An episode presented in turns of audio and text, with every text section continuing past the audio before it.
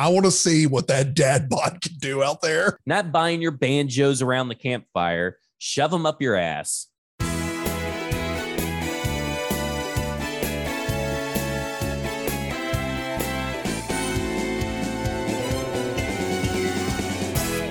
Hello there. It's football under the F words. I'm your host, Michael Gillum. I'm also joined by Zach Lyons. That is two weeks in a row now that I've done that.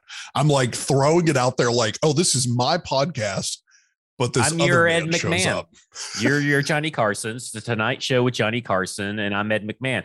I kind of think I prefer to be Andy Richter. You could be Conan O'Brien because you do have the coiffed hair, and I'll be Andy Richter, and I just sit at the end and you know just take my punishment from uh, Norm Macdonald. That's really good because what's the what's the other one? Who was the drummer for? oh, uh, um, Max uh, Weinberg I mean, like you know, or, or Paul who- Shaffer. Are you talking about Paul Shaffer for Paul Letterman? Shaffer. Yeah, Yeah. yeah. I mean, you know, uh, who wants to be Paul Shaffer? Nobody. Nobody is a wants to be Paul. Shaffer. This is a He's disaster. 60 seconds in, and it is caused by me. I'm sorry about that. Uh, it- like I said, it's football and other F words. We're here to talk about the Titans, who are seven and two at the halfway point. I, I literally cannot believe that they went four and zero on that run through the Bills, Chiefs, Colts, and Rams. I, I- don't want to say that I'm surprised that they beat the Rams. I, I feel like that it was stacked against them a little bit, just the way the injuries lay out. But damn, how many more times Zach, can we say on this podcast that when you expect the Titans not to step up and perform, they do exactly the opposite. When everyone picks against them, they do the exact opposite. And damn, if we didn't get what I kind of sneakily thought would happen, a fantastic defensive performance.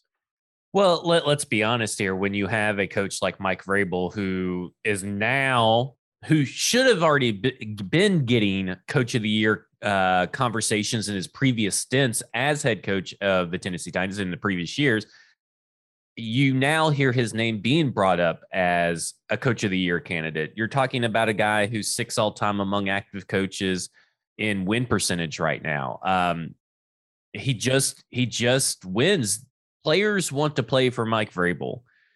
I know that the media, he's a little rough around the edges and after a loss, even more so after a win for whatever reason. but I get it. He he's he's very rough and gruff, and you're not going to agree with every dis- in-game decision. We haven't agreed with every in-game decision, but when you have a coach like Mike Vrabel, this is what happens. And you know, it was funny.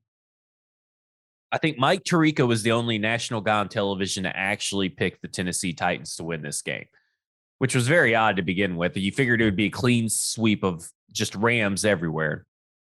And then I noticed a couple of people on Twitter saying that nobody in the local media gave the Tennessee Titans a chance. Not so fast, my friend. And someone actually tagged us in this. We said it last week on the pod doesn't this feel just like a game the Tennessee Titans will go in and win just because that's who they are? And who they are as a team when their backs against the wall, when nobody believes in them, they go out and beat a team like the Los Angeles Rams, who is probably the second or third best team in the NFC, a top five team in the mm. entire NFL. I mean, if you're really looking at it, the Arizona Cardinals, the Green Bay Packers, and the LA Rams. I think the Cardinals are probably the best team in the NFC, but you can make a case for any of those guys. And clearly, the Tennessee Titans are the best team in the AFC. Clearly, that Jets game feels so long ago that I often forget who we even lost to. You know, that that's what's funny about this is that if that is so long ago and this team is looks so much different now it's got a long ways to go for this team to actually be that you know perennial powerhouse that you want it to be but it's it's peaking at the right time it got the wins it needed at the right time Yeah. So before we start talking about the Rams game, it, it, I kind of want to lead into it, which obviously most football fans know if you watched anything in the NFL on Sunday.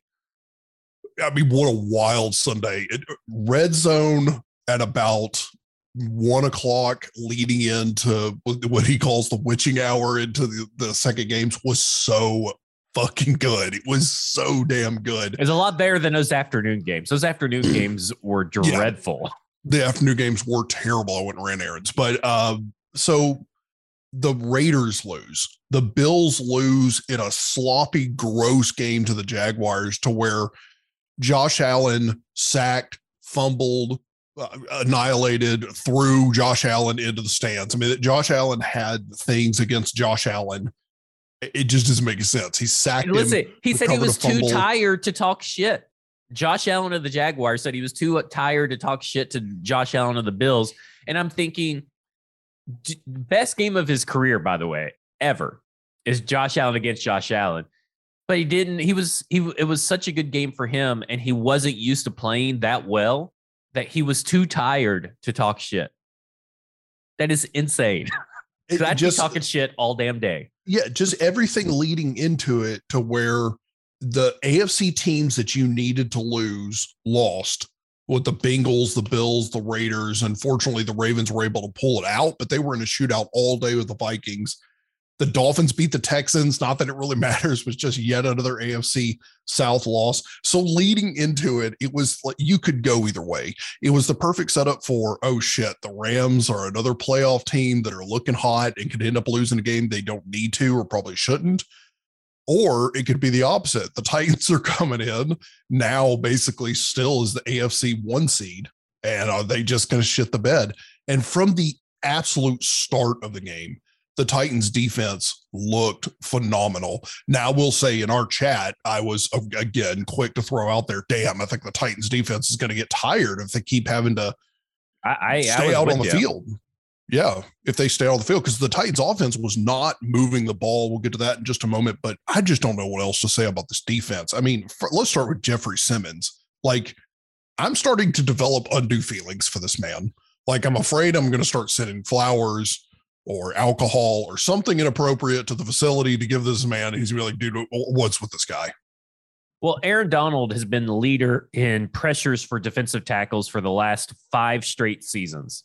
Um, just constantly getting pressures. Currently, Jeffrey Simmons, after that game, leads all defensive tackles with 42 total pressures.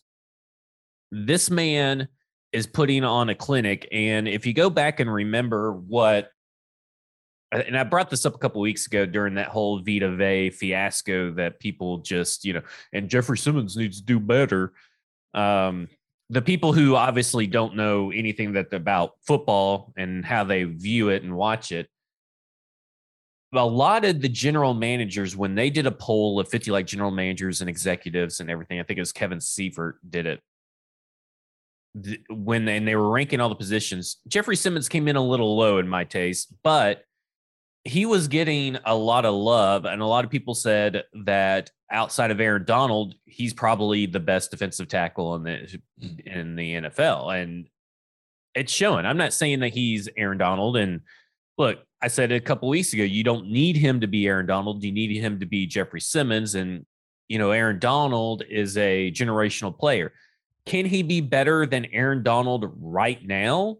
Sure. Can he be better than the Aaron Donald that you're seeing that's been in the league since 2014? Sure. I mean, Aaron Donald's 30.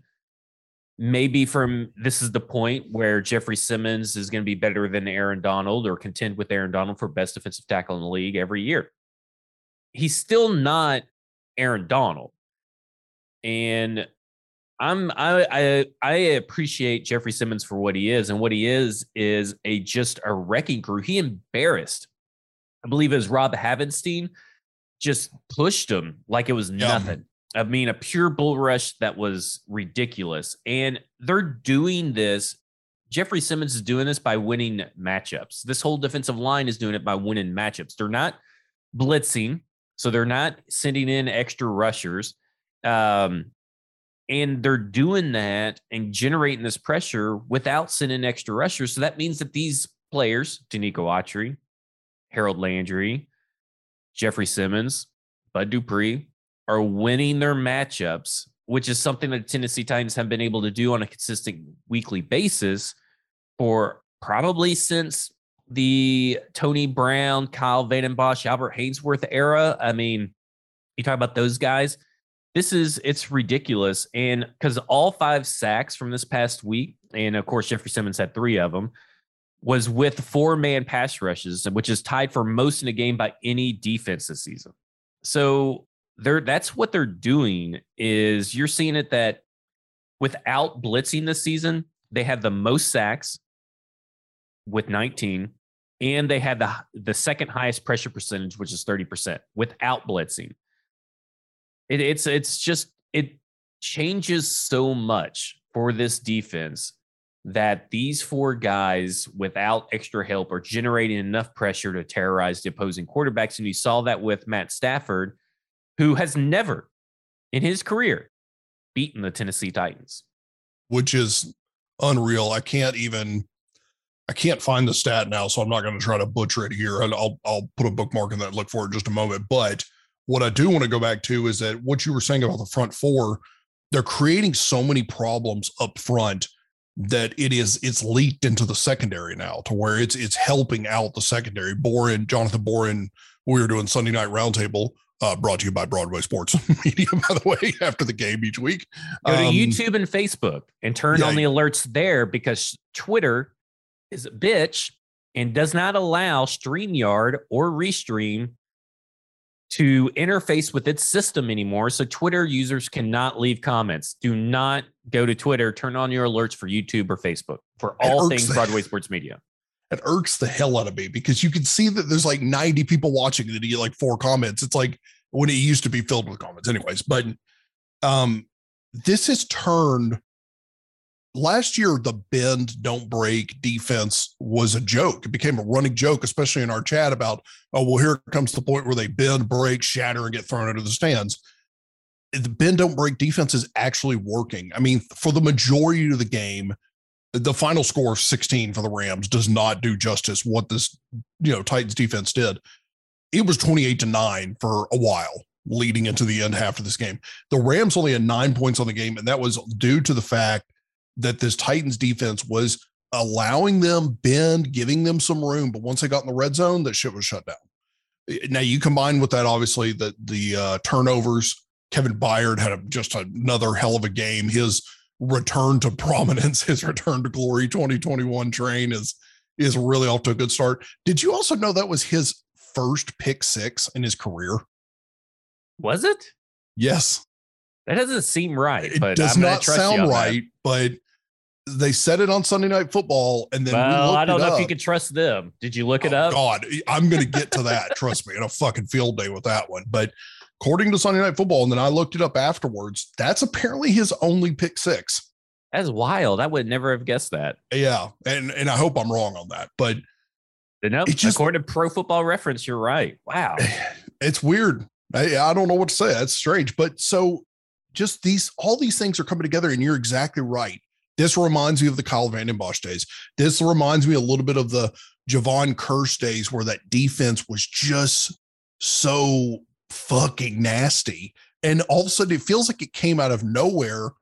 But if you're paying attention and the way this built up, especially at the beginning of the season, it's been coming.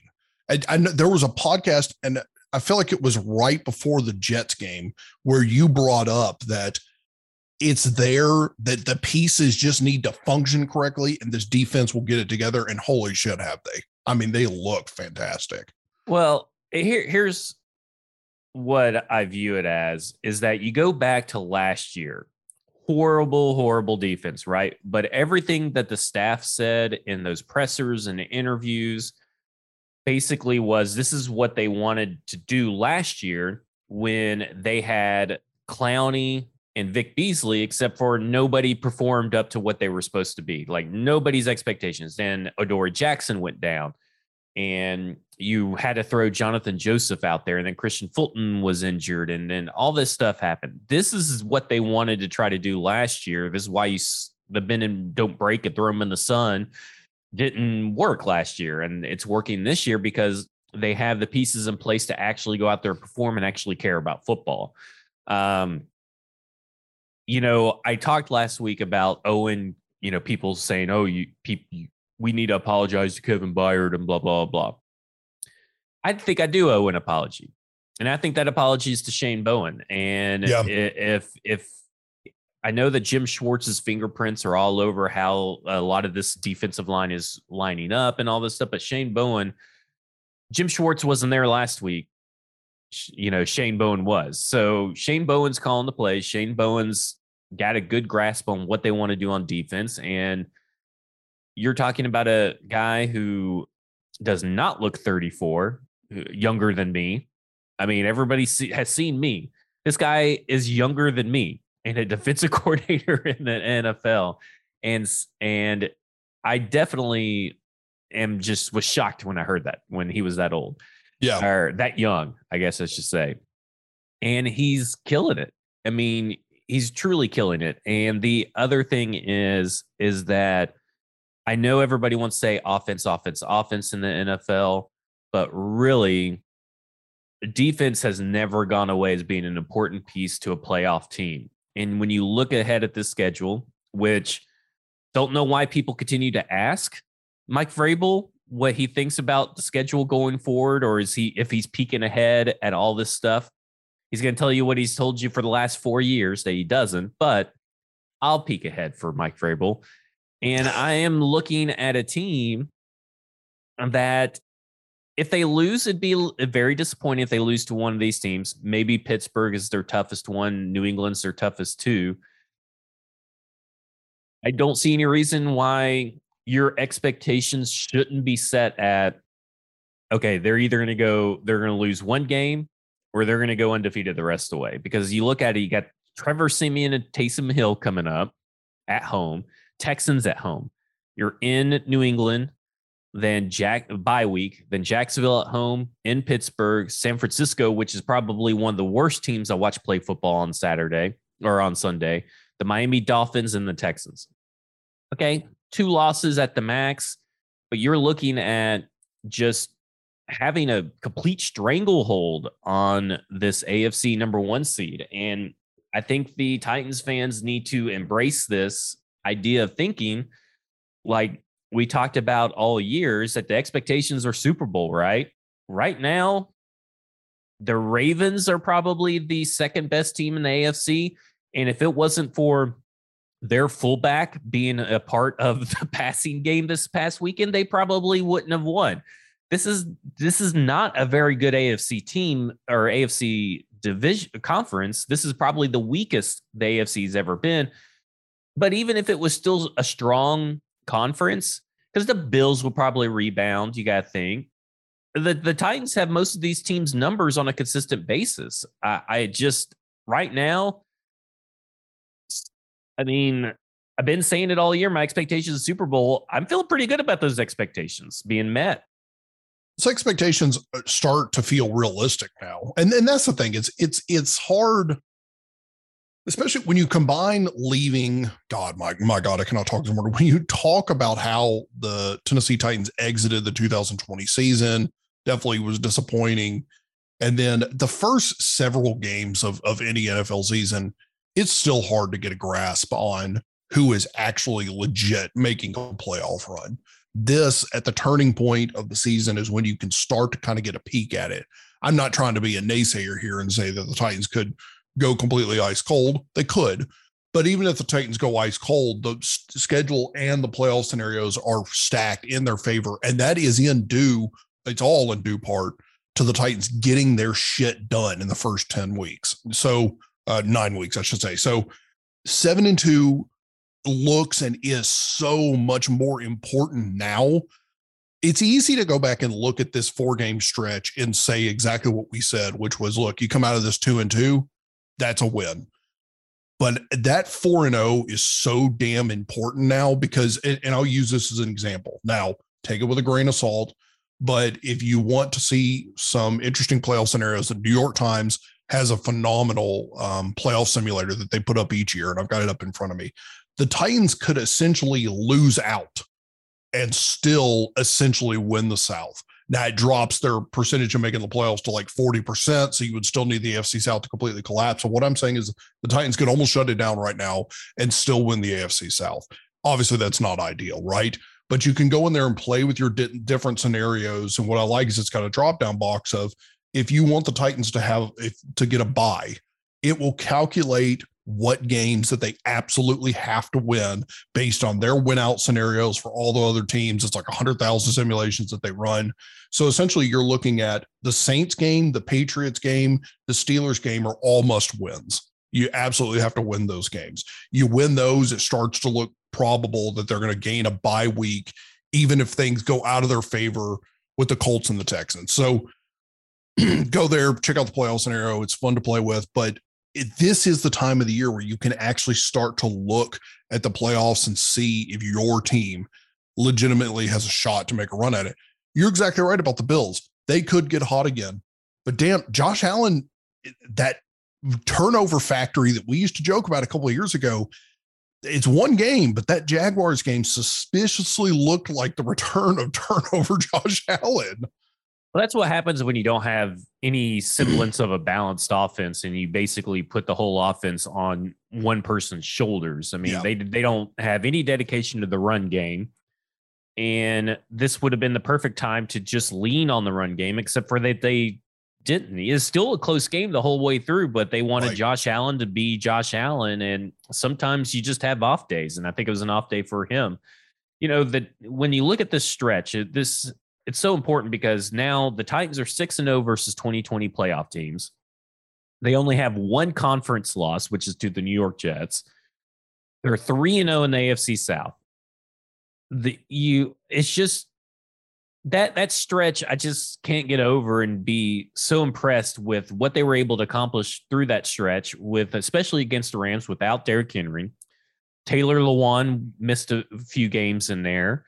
No Kristian Fulton for most of these games. Jayon Brown missed a lot of these games, and he's back. Rashaan Evans missed the last two games. I mean, you talk about these these pieces on defense. No Nate Davis this past week. You, you got to remember versus Aaron Donald and the Rams defense. No Taylor Lewan, no Nate Davis. Two starting offensive linemen out, and I think the offensive line did a pretty good job, specifically Aaron Brewer, who only allowed one pressure, and Aaron Donald lined up over him for most of the uh, snaps. Now, Aaron Donald moves around quite frequently, but for most of the snaps, it was over Aaron Brewer, and Aaron Brewer, I feel like, did a really good job. And you got to remember also, let me add it again no Julio for most of these games. So this was the first game Julio was back in a little bit.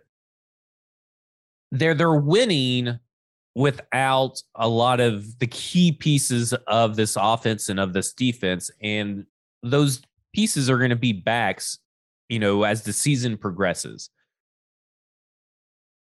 Look, this offense has some issues.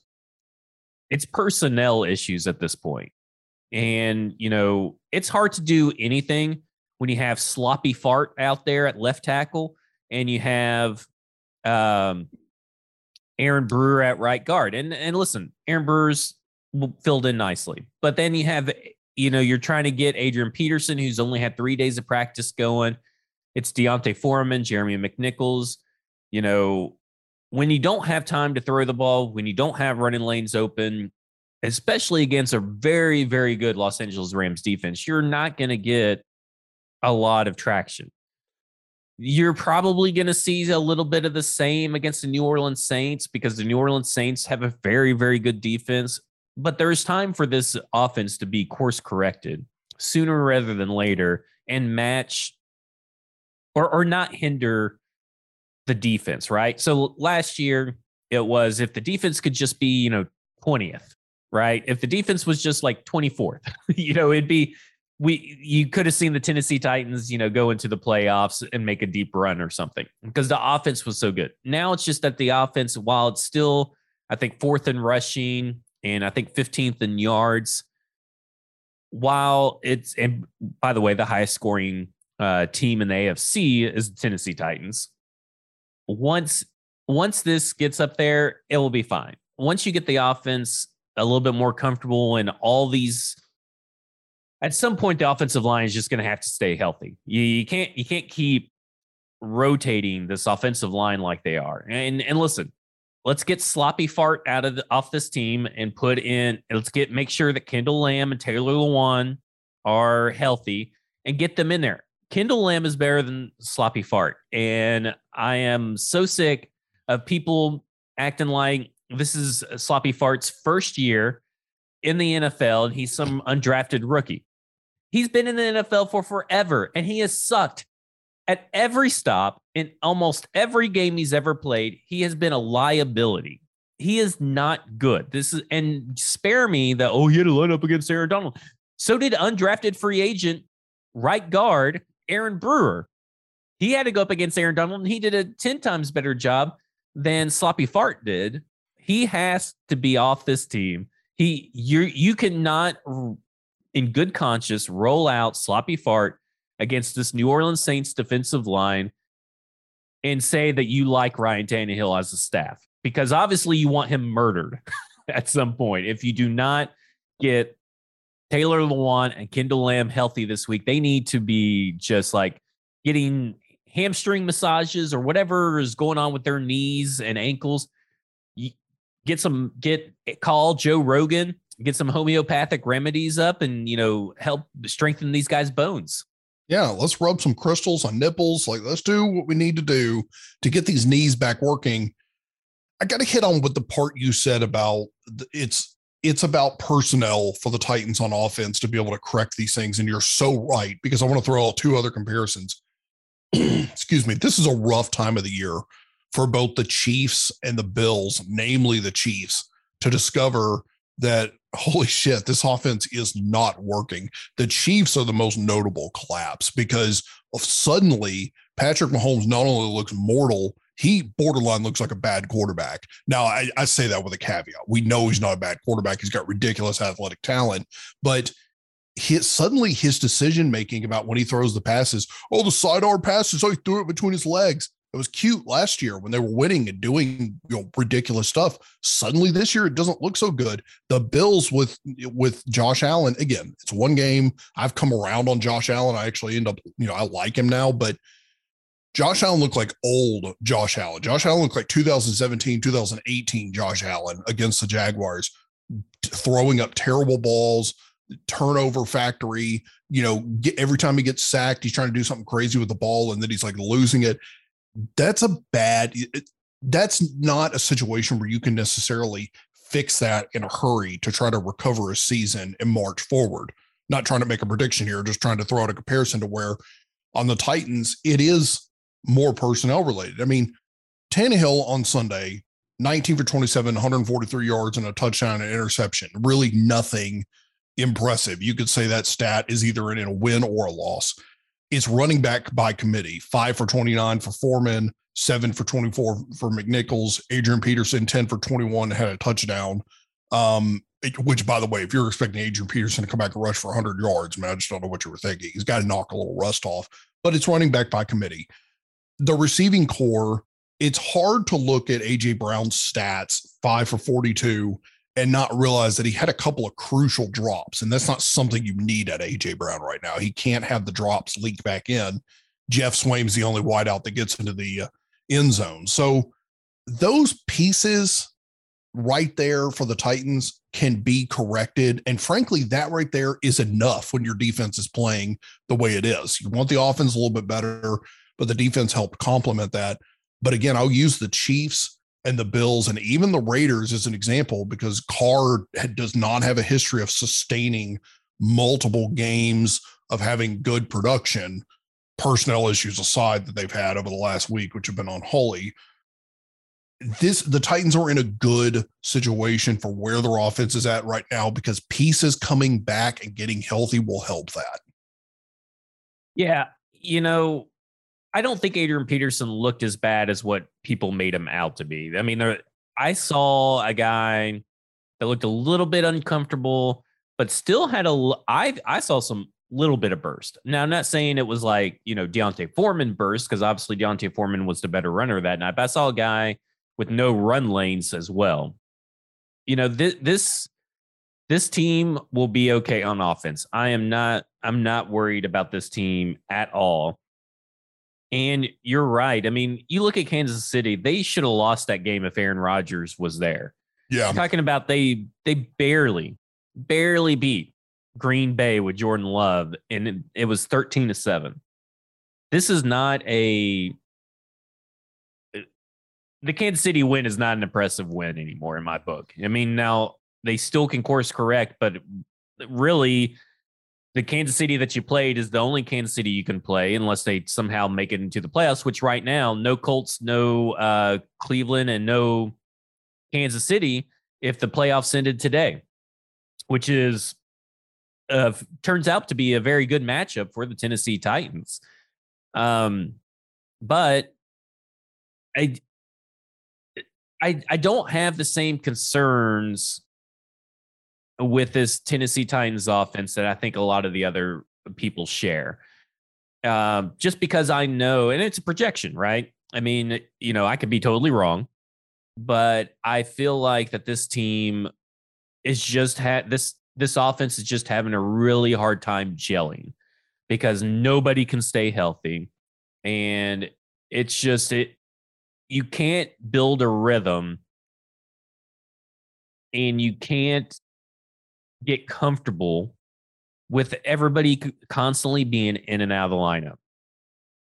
You know, David Quessenberry can't get comfortable if whoever's next to him is just completely rotating in and out. Same with Ben Jones on both sides when Saffold goes down, or even when Saffold, when you know the left tackle is goes down and then the center can go down at any point. It's just it's been it's been rough. And then don't forget all the pass catchers. I mean, Julio Jones and Ryan Tannehill obviously still do not have the chemistry that you want to have. I still think there's some issues in trust of letting Julio Jones go full force with his hamstring issues, but they still had him out there and he made some great plays. Now, let's not forget, AJ Brown killed a lot of those drives. And one of the things that really pissed me off about this broadcast is that they obviously have did zero research on the Tennessee Titans. None. Because it is not uncharacteristic for AJ Brown to have drops. It is yeah. very characteristic of AJ Brown on a lot of games, and it happens like it's like a flood, right? If it happens, you know, once or twice, once in a game, and so uh, you can almost expect it's going to happen again. And it killed two or three drives this this this last week, which could have helped get the offense more in rhythm. If the off, if these if the personnel cannot execute the plays, like the Jeremy McNichols, uh, where he just got trucked. AJ Brown was supposed to go out and make a block, and he did. Or he missed the opportunity, was, or he just didn't have the time to. Either way, he did not execute the play properly. When your players are not executing the play properly, whether it's blocking, whether it's dropping the passes, your offense is going to look sloppy. It's going to look rough. The, I think that the offense will get right and look better, obviously, with the defenses that it will face after the Saints game, it's going to have opportunities to rebound and gain confidence. I'm just, I have a hard time pulling the fire alarm and worried about it. And let me say this I don't know if Derrick Henry would have done much more than what our running backs did because I think that this Rams defense is that good. So with AJ Brown, I've actually got a theory if you'll entertain me on this one. I will always entertain you. I think that Jalen Ramsey got under his skin early, and I think it bothered AJ Brown the whole game. I, now, like you said, the drops are not necessarily uncharacteristic. They certainly are. And you're exactly right. He drops one, you know he's going to drop three. If he drops two or three, he's going to drop almost every single one that comes his way for some reason. They come in floods, and it'll be great for for multiple games. But I think that Ramsey got under his skin early I, I think that him and DK Metcalf are very similar, but that we ended up with a better receiver because DK Metcalf cannot keep his cool. And that does not seem like a wide receiver room and a group in Seattle that wants, or not once, but is able to kind of coach each other in a cohesive unit of, man, you can't let that shit bother you. We got to move on. This Titans team is something that I actually do believe can do that. And again, I am completely assuming here, but I got to think that Julio Jones after the game, Mike Vrabel after the game, talked to to AJ Brown to tell him, look, man, hard heart, you, you got to move on. You can't let shit like that eat you up in the game because it affects your performance. And excuse me, that is what Jalen Ramsey does. I, I am not a Jalen Ramsey fan. I I get that that personality type works. He is a freaky athletic. He's a fantastic player, but the man bitches and moans about every call, every play, plays dirty, but it works in his favor. it gets under receiver's skin. And when he gets under someone's skin, he knows he's taking the advantage and he can work. So again, I, I feel like with with AJ Brown, that's on that specific case for the Rams, I think they got under his skin a little bit. And if you want to just take it as a case study comparing him to just DK Metcalf, you got the better receiver because DK Metcalf cannot keep his cool. AJ Brown looks like he wants to lose his temper, but he doesn't. And whoever compared it to Andre Johnson, Cortland Finnegan, I, feel like you're so right. At some point, and again, he plays for the Rams. I don't know how, how the Titans are going to play them, but I would love to see an AJ Brown rip his helmet off and start punching him like Cortland Finnegan because that's exactly the size matchup and what you want to see. yeah, I mean Jalen Ramsey is very good. Uh, you know, he's yeah, obviously I mean, he's got. Phenomenal. You know, he's not everybody's cup of tea. I, I like defensive players who can get under the offensive players' skins because you know that's a that's an asset. I mean, you saw Kristian, like you said, Kristian Fulton did it to DK Metcalf. Um, but and obviously AJ Brown is whatever was going on and being said between them. It went a little bit deeper than just that one thing because you right. could tell. Here's AJ Brown on Jalen Ramsey. I don't mind the chirping. But little things after the play, little dirty stuff, I'm not going for it. I'm not trying to fight nobody, but I'm not taking no shit though. He has my number if he wants to see me. That ain't no threat. And, you know, good on AJ, but that goes to show you that there was a lot more going on than just that one play that behind the scenes that Jalen Ramsey was doing to AJ Brown that we just don't know the full extent of it. Um, I mean, the Rams game was just phenomenal. I mean, just totally phenomenal. And yeah, it was defensive performance. It wasn't, you know, a lot of flashy offensive plays, but that that will come. It will come. It'll be there. I'm not worried. Okay, so I got to throw this out there verbally because, like a child, this is how I remember things sometimes. But I know what we're forgetting that we got to talk about. We got to bring up Damon Arnette wrecking four rental cars. Okay, so oh, that's what it is. Yeah, at the end of the podcast when we talk about this moron. Um, to wrap up with the Rams game, you, we've been hinting around it, but I got to get into this. Um, I tweeted this out and I stand by it. I I, I don't want to clamor for national media attention. That is something I used to do when I was younger, like it mattered. And I see a lot of Titans fans do this. I'm not going to overly beat you up for doing this, Titans fans, but you got to get off that bandwagon. Don't worry about what the national media says about you in analysis and that kind of thing. I got to give this caveat though when you're watching a, a crew like Al Michaels and Chris Collinsworth cover your team, and it is obvious, excuse me, that they only did surface level evaluation, particularly on your defense. It's very frustrating. It, it it seemed very obvious to me in the first half of this football game that the NBC crew, particularly Al Michaels and Collinsworth, came in and expected a blowout. And once the Titans defense started to perform, about the only damn word they could get out of their mouth for the first 30 minutes of the game was it's stunning. It's just stunning. It's like if you've been watching this team this year, particularly in the last three games, it's not really that stunning, man. Is it fun to watch and stunning as a Titans fan? Yes, it's fun. But from a national standpoint, this really isn't a huge surprise from anyone who covers the Titans with any ounce of credibility. Credibility is not the right word. If you're paying attention even a little bit, you would have seen a little bit of this coming or at least had something to talk about. It really drove me nuts that you could tell at halftime they had to do some scrambling to have something else to talk about. I want to I want to back up to this point though, because it's what drives me nuts, especially with like Chris Collinsworth. I, I am the first one to call myself out guilty for bloviating about things when you forget what you're talking about in a topic or you really only have a surface level understanding of something. So you kind of go a little ham on your feelings about something.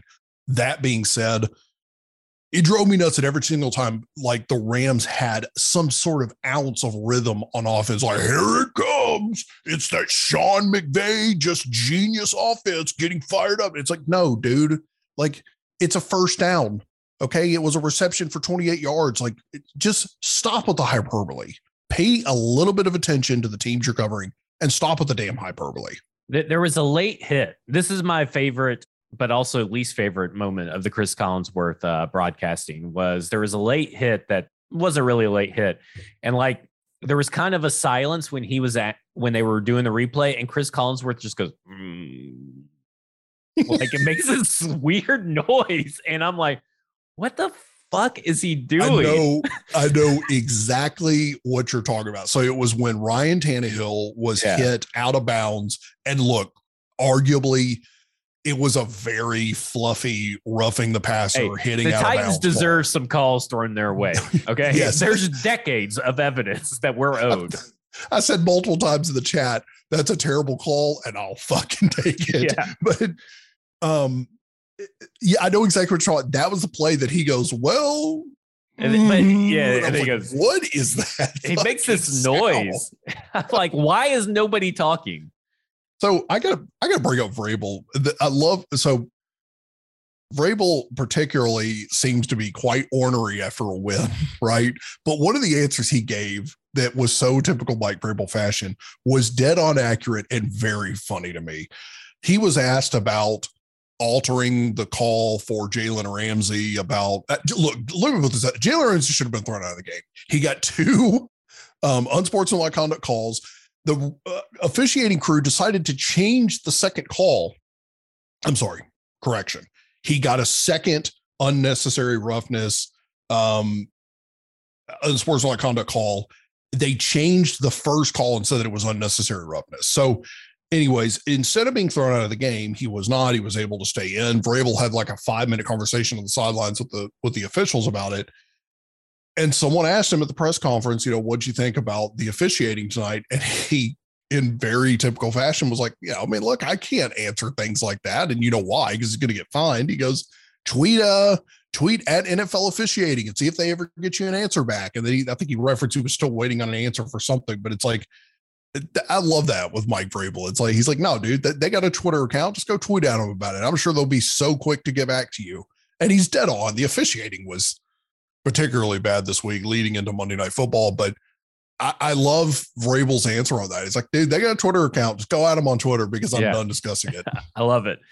The uh, here's the thing about begging for national attention. I think the players deserve some national attention. Yes. However, Titans fans, you guys can't handle national attention. And here's why. Because Brian Baldinger said that they the net the front four of this defense needs a, a nickname and a Nashville nickname. Who do you got? So basically, what's your nicknames? And you guys suck at this because I want to run through some of these. Grand Old Stoppery. Ugh, oh. give me a break. Oh, the Monsters of Broadway, the Broadway uh. Bullies, Bulls and Blue, which could be problematic if you say that too too quick. the Mount Rushmore, um, Music City Maulers, Big Jeff and the Sack Lunch Bunch. Sorry, Alan Matthews. I hate to bring that one up because I know you're listening. Nashville's Four Horsemen. Oh, that's original. Uh, Pass Rushville. What? You say the Sack Lunch Bunch? Yeah. The Clash of the Titans. Four men and a Titan truck. Uh, uh, Harold Landry and the Blue Notes, the Vi, the Edge people, Mount hmm. Pass Rushmore. Someone goes, I do like the Edge people. Like, why are you promoting this? Because I already said that one. And someone said, Can we still smash Phil from the Preds? Let's see. Beast of Broadway. There's another Music City Maulers. Harold Landry and the Council. What? I guess that's I guess that's probably honor Landry, I guess is what they're Broadway bandits. I mean, you guys don't deserve national attention. I don't want the Tennessee Titans to get national attention. This is what you guys are going to send in the replies. The best one is Tennessee Tickle Monsters, just because of how ridiculous it is. And obviously a joke, but Tennessee Tickle Monsters is obviously the best one. Out of all of them, I love Tennessee Tickle Monsters because it's very stupid. I mean, it it reminds me of when the Titans were trying to get a team name. I mean, do you know how close the Tennessee Titans came to being the Tennessee Tornadoes? I'm not even kidding. Like the the way they were trying to decide on team names at the beginning, and they were kind of holding votes for it, and then the tornado came through while the you know stadium was being constructed. And uh, do we seriously call them the Tennessee tornado? I mean, just I'm so fucking glad that we didn't go with an, an ounce of any of these or the team name d- descriptions. I mean, I'm okay terrible. with Tennessee Tyrants or Tennessee Tyrants 2.0, but sure. it doesn't need a nickname.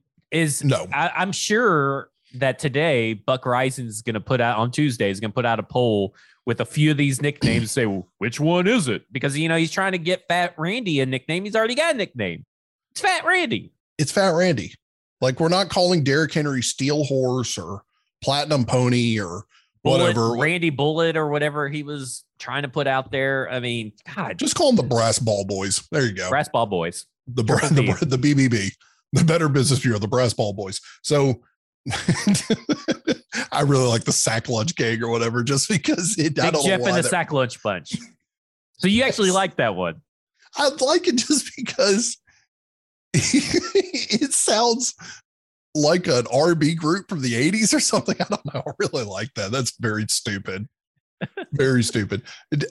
I sent you that thing where somebody called um 49ers head coach Kyle Shanahan Marc Trestman and Yeezys. Yeah. I love that. That it's, was great. It's such an apt comparison. That, I love that. That and um the tweet where someone said that Matt Nagy can coach himself out of paper bag. He just has to light it on fire first. Were my two favorite takedowns of coaches this past weekend. Let's talk about Odell Beckham. Um, the Browns have decided to part ways with Odell, put him on waiver claims. He, he'll clear waivers by the end of today, correct? Correct. This correct. is Tuesday. It, so it, it, it's kind of sounded like yesterday Pete Carroll made a kind of a thing as of like, you'll just have to see either Odell, they're going to claim Odell or they're going to go pretty hard for Odell to get him in Seattle. Is kind of how Pete Carroll made it sound. And they should. Russell Wilson has had this miraculous recovery from his, um, you know, boo boo on his hand. It's a miracle. Which, which required a press release and a recovery video set to the theme of succession. I'm so tired of this. I'm so tired of what really drives me nuts. And groups like uh, Bleacher Report are terrible about this. Well, they'll tweet out a video of an athlete like warming up, like a wide receiver catching balls off the jugs machine, and they put that stupid, like, I don't even know what to call the emoji, but it's like a, it's a it's a that face with the snot coming out of its nose or oh, whatever, oh, yeah. and it's like what's the it's the huff and puff or the yeah, puff, the huff know. and puff. It's like it's like oh look at him, God, he's just such a gruff athlete. Stop Stop standing for these athletes when they put out recovery videos for a broken finger. Stop standing for athletes when they put out a workout video of them working on the jugs machine. Stop it. Okay. And stop acting like it's the craziest thing you've ever seen when it's not the craziest thing you've ever seen. All right. That's out of my system. Um, Odell Beckham should clear the waiver wire by the end of the day, Tuesday, as we're recording this. Um, I'll just put this out there. Do the Titans have any realistic shot to get him? So should the Titans be going after him? Is it a piece that the Titans can afford? But what are your thoughts? Okay, so if he goes unclaimed, the Odell is still getting paid for something million dollars by the I think it's 4.75 million dollars by the Browns if someone now someone picks them up and claims them, they have to abide by the original contract, which is 7.75 million. The Titans can't afford technically to claim them. Now, obviously, they could claim them, then restructure some people or whatever. So that's the big hurdle because the Titans only have around five million dollars, give or take a few hundred thousand, in uh, cap space. So they obviously can't claim them without either cutting some people or restructuring someone. Yeah. Now, should they try to get him when he, if he became a free agent and cleared waivers? Absolutely. If you're a playoff team, you should be looking at any kind of way, especially uh, Odell, who will probably be a cheap few week rental as far as you know 10 week rental unless you want to sign him to a multi-year deal before he becomes a free agent again i mean look at that way you're you're renting a guy for 10 weeks you know for the playoffs 12 weeks 13 weeks whatever long it is but you get the gist you should be looking for him. Will they be kicking the tires on him? Absolutely. Absolutely. Spare me this idea that Jon Robinson would never entertain the idea of adding Odell Beckham Jr. to this locker room because of Odell, Odell is apparently a quote unquote distraction and a quote unquote headache. Let me say this when players leave and a team unceremoniously, like Odell has, and you see all the Browns players except for one anonymous source who's probably the one player that doesn't want Odell, Baker Mayfield, say that they're going to miss him and he wasn't a problem and blah, blah, blah. I mean, Odell even tried to show up for work on Monday and they wouldn't even let him in. Like, give me a break that this is a pure Odell issue. This is a coddling a franchise quarterback issue. Odell was not the problem in Cleveland. Yeah, I get it. His dad shared a video that was a factual video, by the way, of Baker Mayfield just absolutely missing Odell constantly, just absolutely just looking like a shitty quarterback. And sure, Baker and Odell probably did not get along eh, because Baker sucks at being able to throw the ball to Odell. But Odell is fine. I I don't I this isn't New York Giants, you know, partying in uh the Caribbean or wherever he was at, you know, and all this stuff. This isn't that Odell from New York. I mean, Odell's obviously changed and all that kind of stuff. But to say that this isn't the type of guy that Jon Robinson would bring in, he would never entertain this idea. Au contraire, my friend. You're talking about a guy who signed Malcolm Butler the year after Malcolm Butler got benched at the Super Bowl for having a bad attitude or lazy attitude at the practices leading up and gave him a huge multi-million dollar contract. He drafted Jeffrey Simmons, who has a checkered past in assaulting assault charges. We also know that he not only tried to he entertained the idea of adding Antonio Brown, who is probably at the time had way more baggage than Odell does right now. He had a significant amount of baggage at yeah. the time. Okay. And not only that, don't forget, Ndamukong Suh. They actually took Ndamukong Suh to the Southern to try to get him here. And Suh has a checkered little past as well attached to him. they signed Vic Beasley, who had attitude problems. They drafted Isaiah Wilson, who had maturity issues, and it was apparently known amongst the scouting community. They kept Rashad Weaver on the team, who has assault allegations pending against him. They traded for Julio Jones, who at the time was kind of a malcontent wide receiver from um, malcontent wide receiver over in Atlanta, who was taking yeah. plays off, not showing up at practice. They just signed Adrian Peterson, by the way, who has some, you know, kid beating issues in his past. And they also signed this off season Denico Autry, who has insurance fraud claims against him for burning his for supposedly burning down his garage on purpose. And then they signed Bobby Hart uh, as well and just started him, by the way. And Bobby Hart got basically had he was so bad at his job that Bengals defensive lineman went after one game and tried to beat the shit out of him because he's such an asshole as well. So he's not only is he bad at his job, he's such an asshole in the locker room that they went and tried to beat the shit out of him after a game because he's he just would not quit talking shit about how good he was and how it's not his fault and blah blah blah. You're telling me that right now with how this offense is looking, that J Rob with all of that, and I'm sure I'm missing like one or two other players or situations. Yeah. All of that is it going to be interested and at least entertain the idea of adding Odell Beckham because he could disrupt the locker room? If you think that one player can come in here and disrupt this locker room, I think you got some issues beyond just not liking Odell. And I'm going to say something right now. If Odell came to this team after what he saw this whole weekend of just disastrous quarterback performances and losses by contenders, if Odell came to this team, he would help the team. I think he would because he's wanting a ring. He's ring chasing, yeah. right? He wants a ring. He is going to, he doesn't need 10 targets to be happy. He needs good targets and balls thrown on target to be happy and given a chance to make plays. You can get him five targets a game, and as long as they're on, they're in sync on target, and he does something with them, he's gonna be probably happy. Like, I don't think I think this is a much bigger issue than just oh he's not getting fed. Oh, he's he's a diva wide receiver. Blah blah blah blah blah. There's a lot more issues than that the whole point of this is that you guys got to get a grip on only wanting little saints to come in here and fly down from heaven with their halos and play football here. You need some people with some edge on them.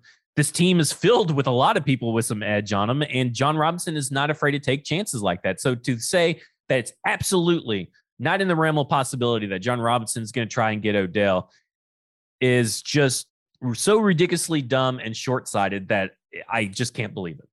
Actually, I, I can with this fan base, but I shouldn't.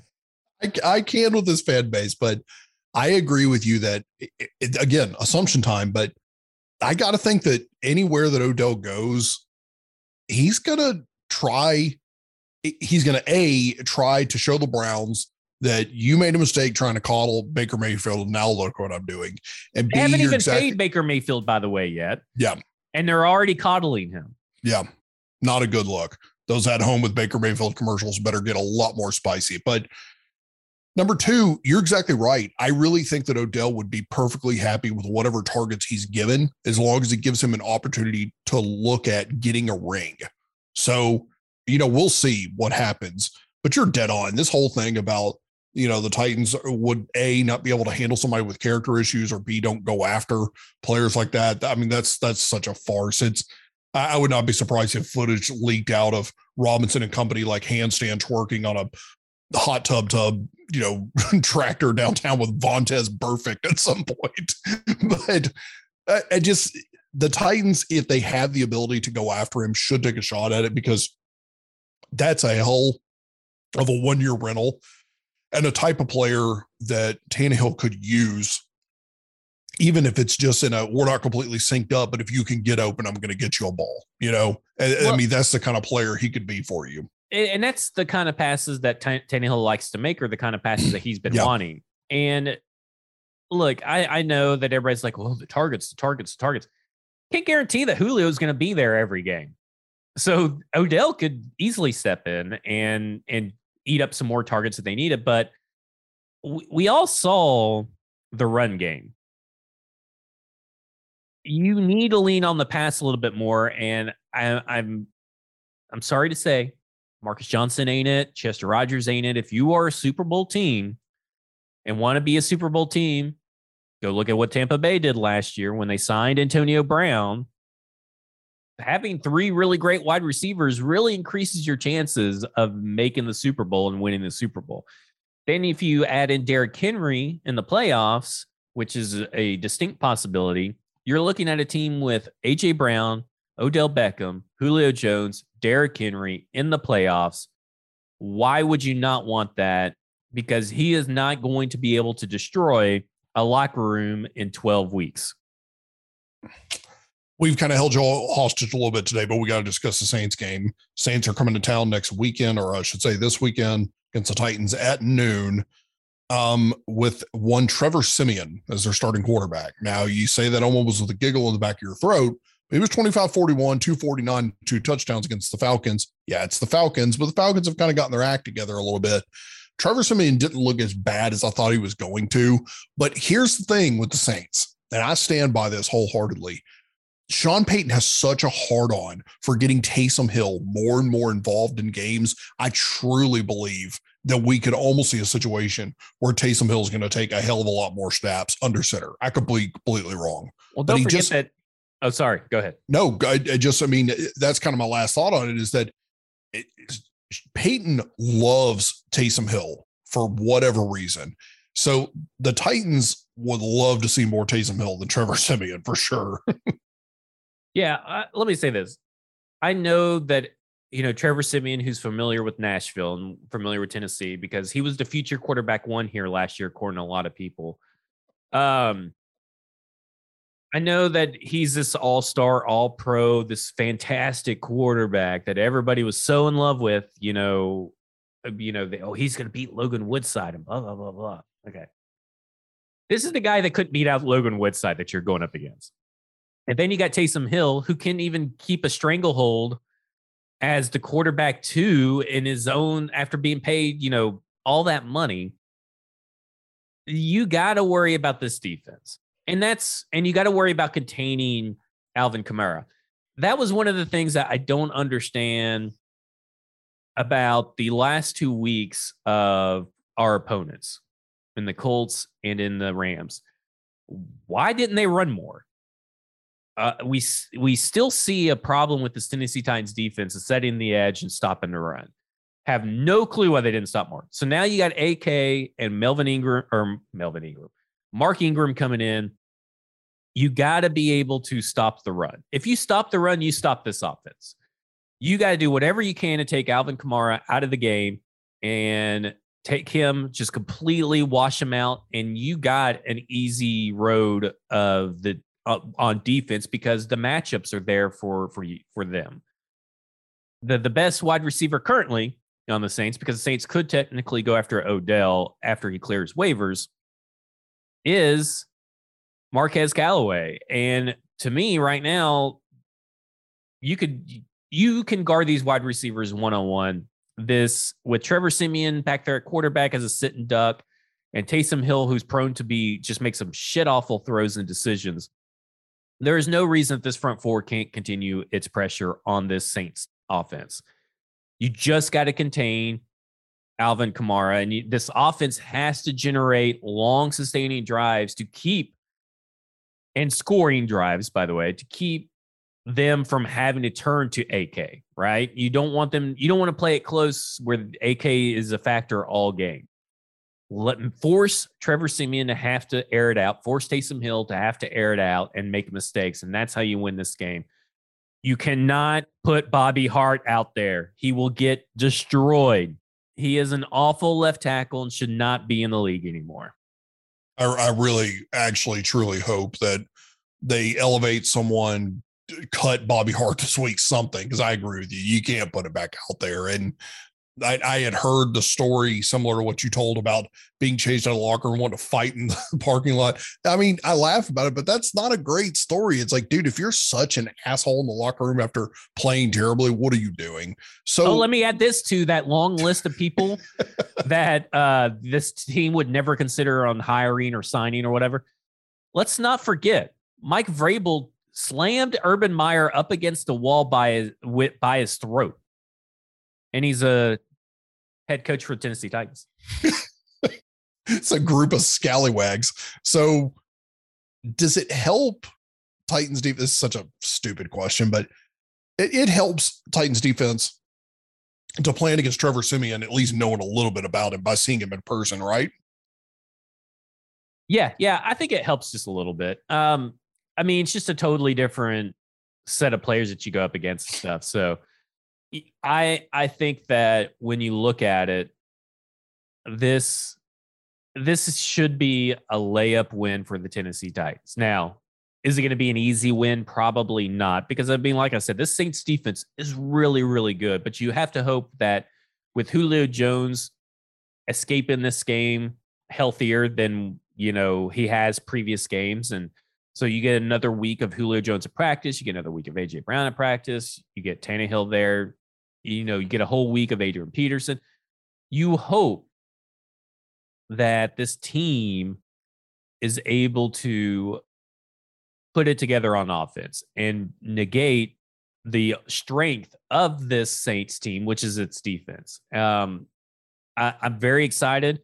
The worst part about is Jerome Boger is the um, he's the crew yeah. And you got to remember that two years ago, he missed a horrendous call.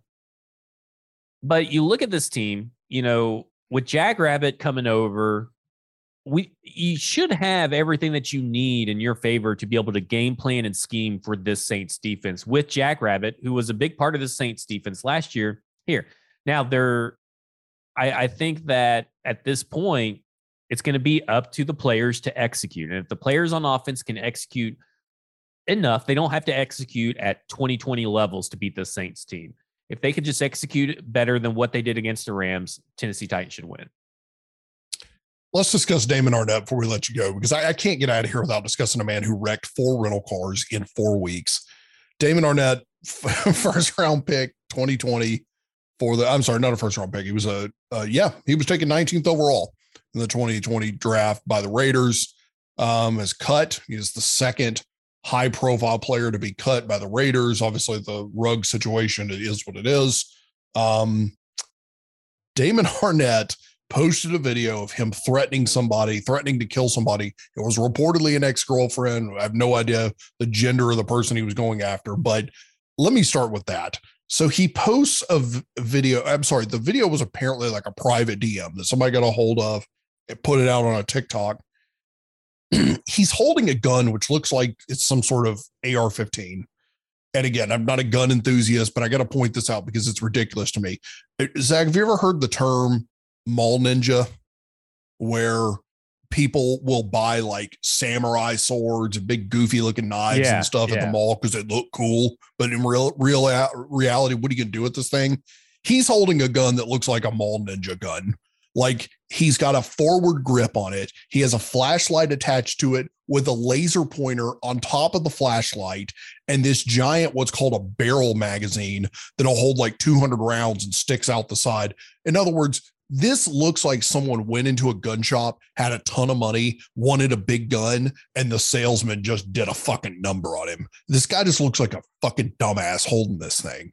And then it comes out that apparently they knew and were working through some issues with him, to quote Mike Mayock. And it, it has come out that he wrecked four rental cars in 2020 in the span of a month.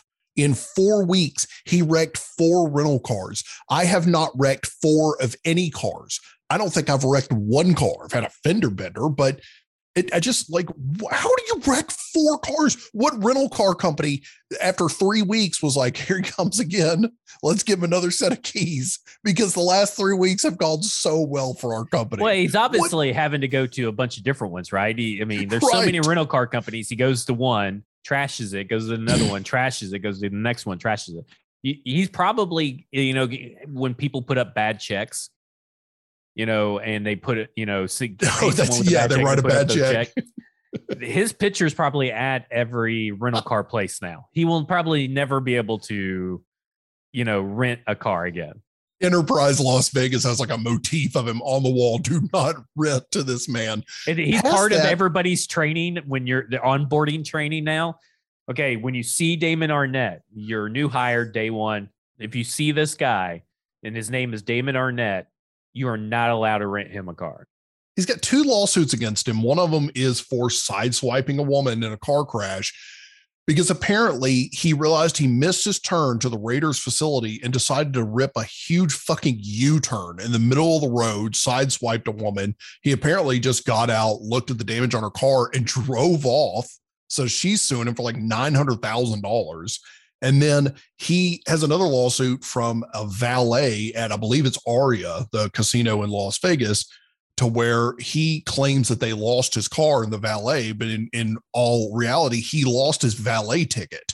And he apparently got in the face of the valet, shoved him, spit in his face. Dude sucks. He's a fucking idiot, but notably cannot drive. Like, if I don't know if one of these rental car wrecks ties in with the lawsuit wreck he's got, but he's potentially wrecked five vehicles.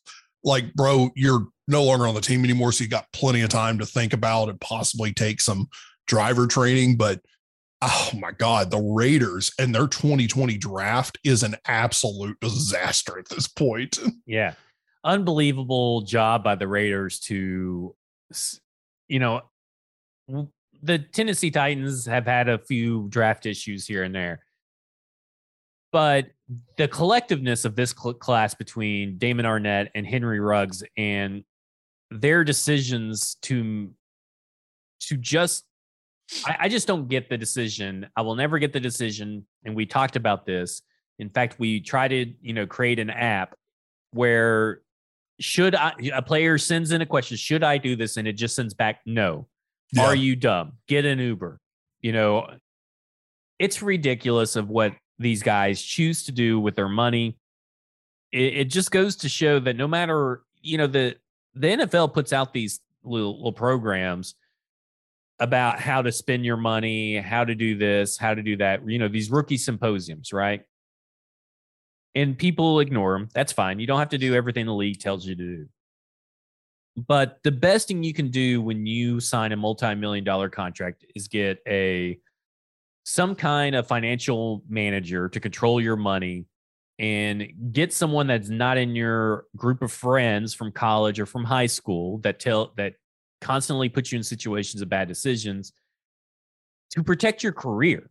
Now, listen, Damon Arnette wasn't very good he, anyway. He wasn't a very good player.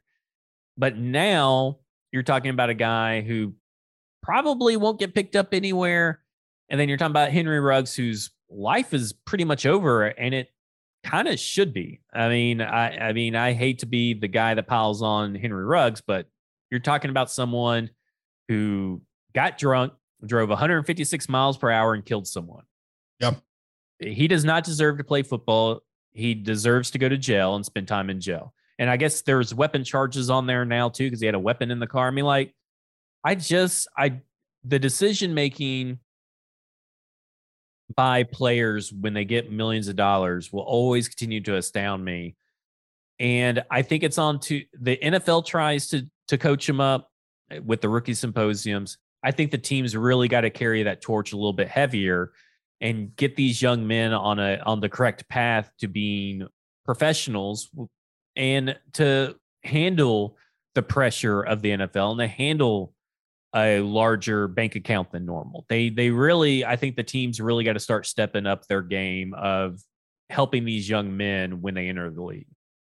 Hope you can hear that. That's the sound of me leaving a phone in another room and it's ringing and you can't do a fucking thing about it in the I, middle of a I didn't podcast. hear it. I think you're so good. uh, you're exactly right. I mean, I, I laugh about the Arnette situation, but unfortunately, uh, you can see with Henry Ruggs, it only takes another bad decision or two on top of the shit that Arnette was doing to turn into a horrific situation. I mean, you got to remember Isaiah Wilson last year really had multiple chances to kill people. Yeah. And he's very lucky that he didn't. Yeah, for sure. And so, uh, you know, Vegas, someone pointed out on Twitter, it's not not like it's an unobvious thing, but Vegas is a hell of a place to be a young millionaire. It is a city that is designed to take every dollar out of your wallet. I'm, I'm not trying to besmirch the city of LA or, or Vegas when I say that, but the city is set up its main source of commerce is is gambling and entertainment both of which are they'll they'll take as much as you can give and vegas is the type of place that can turn out the lights on a multimillionaire very quickly so that that's that's a that's a hard place for a young millionaire to believe uh, to be and that's something that the raiders are going to struggle with for the rest of their career of evaluating young players that can actually come into this situation. And be able to perform without the distractions that city inherently provides. Now, I say all that to say this. It's not, I'm not trying to make an excuse for anything Arnette or Ruggs did. At some point, you just have to not be a dumb human being and be able to function in society without making videos threatening to kill someone or getting behind the wheel drunk and literally trying to put the, you know, gas pedal through the firewall. That being said, it's going to take a lot for the Raiders to be able to evaluate talent, but also can come into a city that has an entire massive section of it that's dedicated to cars, women, gambling, whatever possible distraction you can have at any possible expense at, at, any time of the night. Four o'clock in the morning, you want to go do something stupid, you can in that city. So, uh, good luck to the Raiders on that part because that's going to be tough. And, and I suspect that's not going to be the last player that we see that comes through Vegas that can't handle Vegas. Yeah, definitely not. And, you know, unfortunate for Mike Mayock because he's someone that, you know, has always been pretty good in his draft coverage. He is just missing all over the place. And, you know, with Gruden gone, and I know they probably kept Mayock to have some stability. You got to expect that Mayock's going to be gone after this year, yeah. too, so they can have a fresh start because it was just a terrible situation from the get go. All right, we've held you hostage for like 90 minutes, 80 minutes or something at this point. We really appreciate you listening as always. Um, it's football and other F words. We appreciate you tuning in. Like, rate, review, subscribe, share with your friends. Again, we're brought to you by BroadwaySportsMedia.com. It's been a glorious, glorious weekend of football. You've just been effed.